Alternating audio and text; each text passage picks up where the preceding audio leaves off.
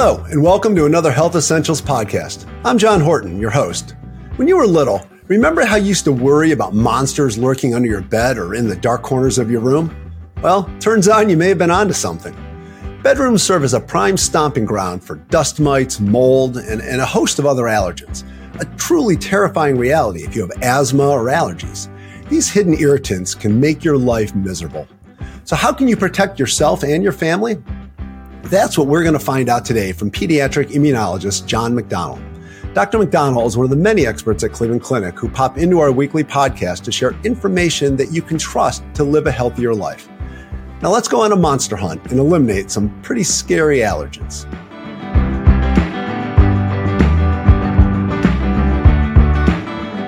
Dr. McDonnell, thank you so much for joining us today. It's great to have you on the podcast. Oh, it's great to be here, John. Thanks.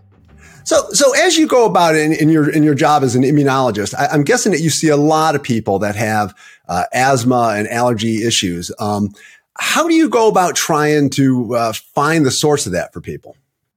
Well, the first thing we always do is try to figure out, um, based on their history, what are their most likely triggers for their allergies or asthma. And then once we get a sense of that, there's a, a, variety of different tests we can do, including skin prick testing and blood testing and different kind of asthma testing we can do to narrow things down. Okay, all right. Well, then it sounds like, I mean, for the most part, when you go looking for those triggers, um, it leads us right into our main topic here, which is uh, how bedrooms are a main source uh, of some of those. Um, why is that? Why are bedrooms so high on that list as far as uh, places where they're they're hanging out? Yeah, I think it's a couple things. One is you spend a lot of your day in your bedroom, including when you're sleeping, and your immune system doesn't get a pass just because you're asleep. It still has to be dealing with allergens and things like that. So you're in your room a lot, and some of the things in your in your room, like the bedding and things like that, are conducive to allergens kind of of hanging out. Um, and then also different home allergy triggers, especially cats and dogs, sometimes are in the same room with you um, and, and potentially increasing the allergy burden in that place. So it's just a bunch of factors that kind of line up together to create a problem. You brought up uh, cats and dogs. I mean, what are some of the, the main allergens that just get um, get everything going? Well, we think about like um, allergy allergens as being perennial or, or, or seasonal. And so in terms of perennial year long allergens, cats, dogs, any kind of pet that you might have that sheds, um, is potentially a perennial allergen for you. Also molds, um, dust, dust mite. There's two types of dust mites that people can be allergic to. And in um, certain environments, cockroaches can be a problem. And it's not an issue with cleanliness in the house. It's more just they're there and some people get allergic to them.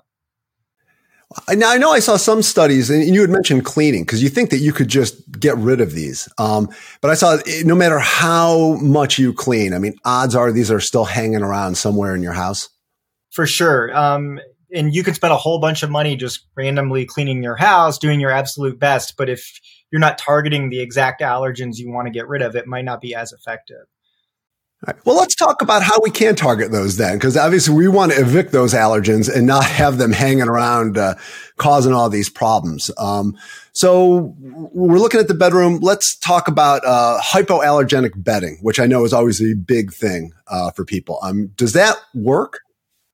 Yeah, there's bedding that is designed, for example, to keep dust mites um, to keep dust mites out. And there, there's evidence that that works. And like we know that dust mites need a certain amount of warmth and humidity to survive.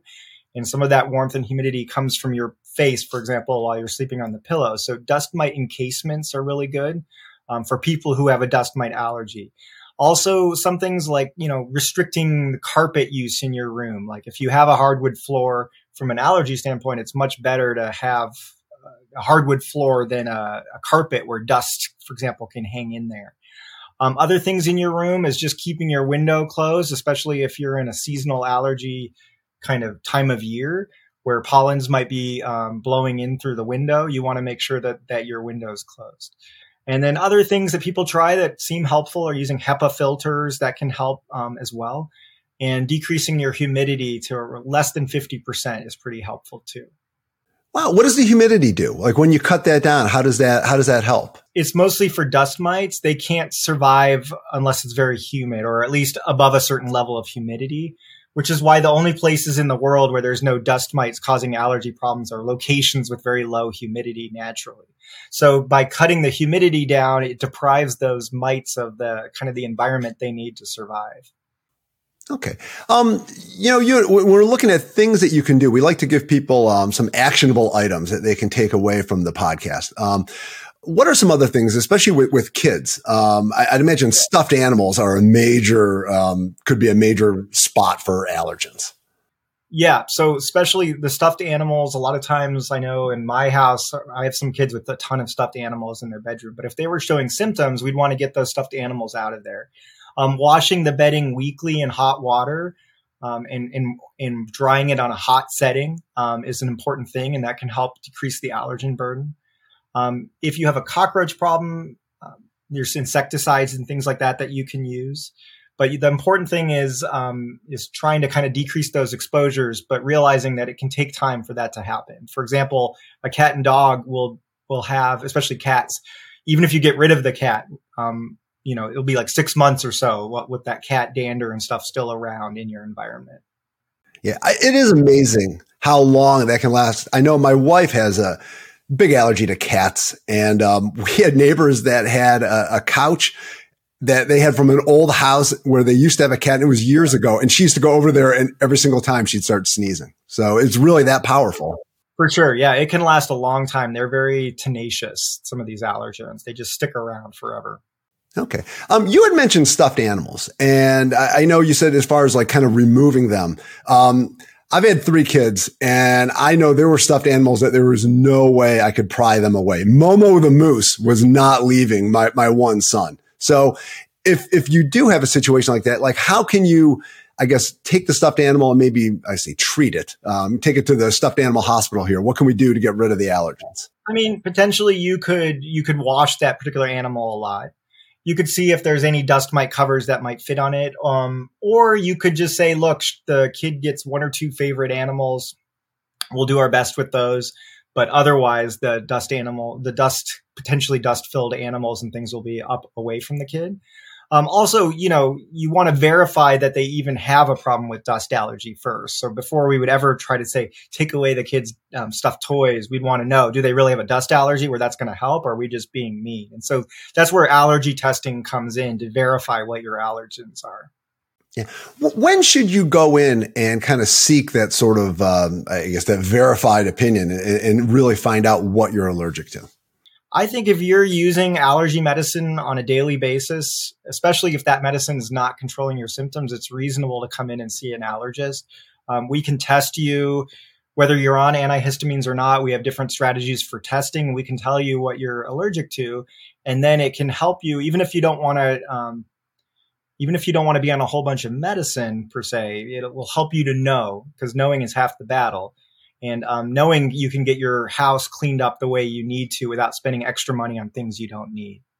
All right, uh, Dr. McDonnell, uh, before we say goodbye, is there anything else you'd like to add about allergies in the home or what you can do to uh, com- combat them? I think the main thing is getting tested if you're concerned you have an allergy to something specific. Most likely, we have a way to test for that.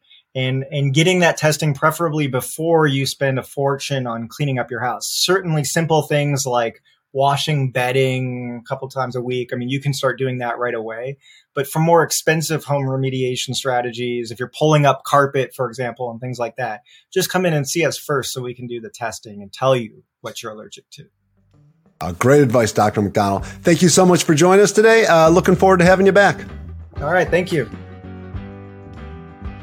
No matter how clean your house is, allergens are probably present and that can cause major issues for anyone with asthma or allergies.